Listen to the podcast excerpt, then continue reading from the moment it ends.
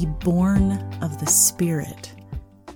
From the red letters, Jesus said, For God loved the world so much that he gave his only Son, so that anyone who believes in him shall not perish, but have eternal life. John 3:16, the Living Bible. Everyone who is alive in this kingdom called earth was born out of water from their mother. God's hand personally shaped you from the beginning within your mother. Psalm 139, verse 13. And the breath you breathe was given by Him. Genesis 2, verse 7. He gave you life, a life that now has a beginning and an end.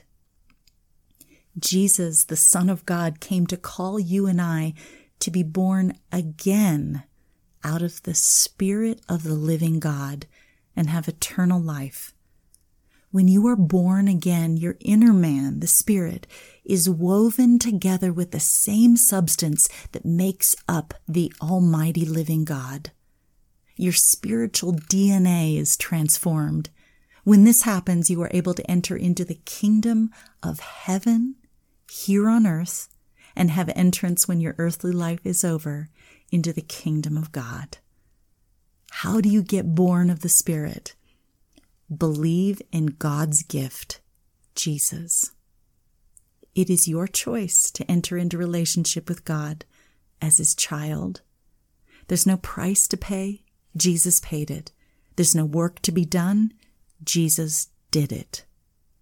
This simple act of faith will be the most profound decision you will ever make. The playing field is level. All are invited.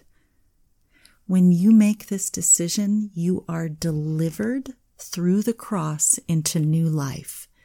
You begin to breathe by the Spirit. You begin to see by the Spirit. You begin to hear by the Spirit. Jesus says, I speak an eternal truth. Unless you are born of water and spirit wind, you will never enter God's kingdom realm. For the natural realm can only give birth to things that are natural, but the spiritual realm gives birth to supernatural life. John 3 verses 5 through 6, the Passion Translation. Let's pray. Jesus, I believe. I receive this concept by faith. My spirit is born of you.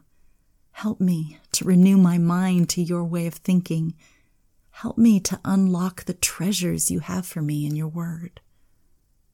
Jesus replied, With all the earnestness I possess, I tell you this unless you are born again, you can never get into the kingdom of God. John 3, verse 3, the Living Bible.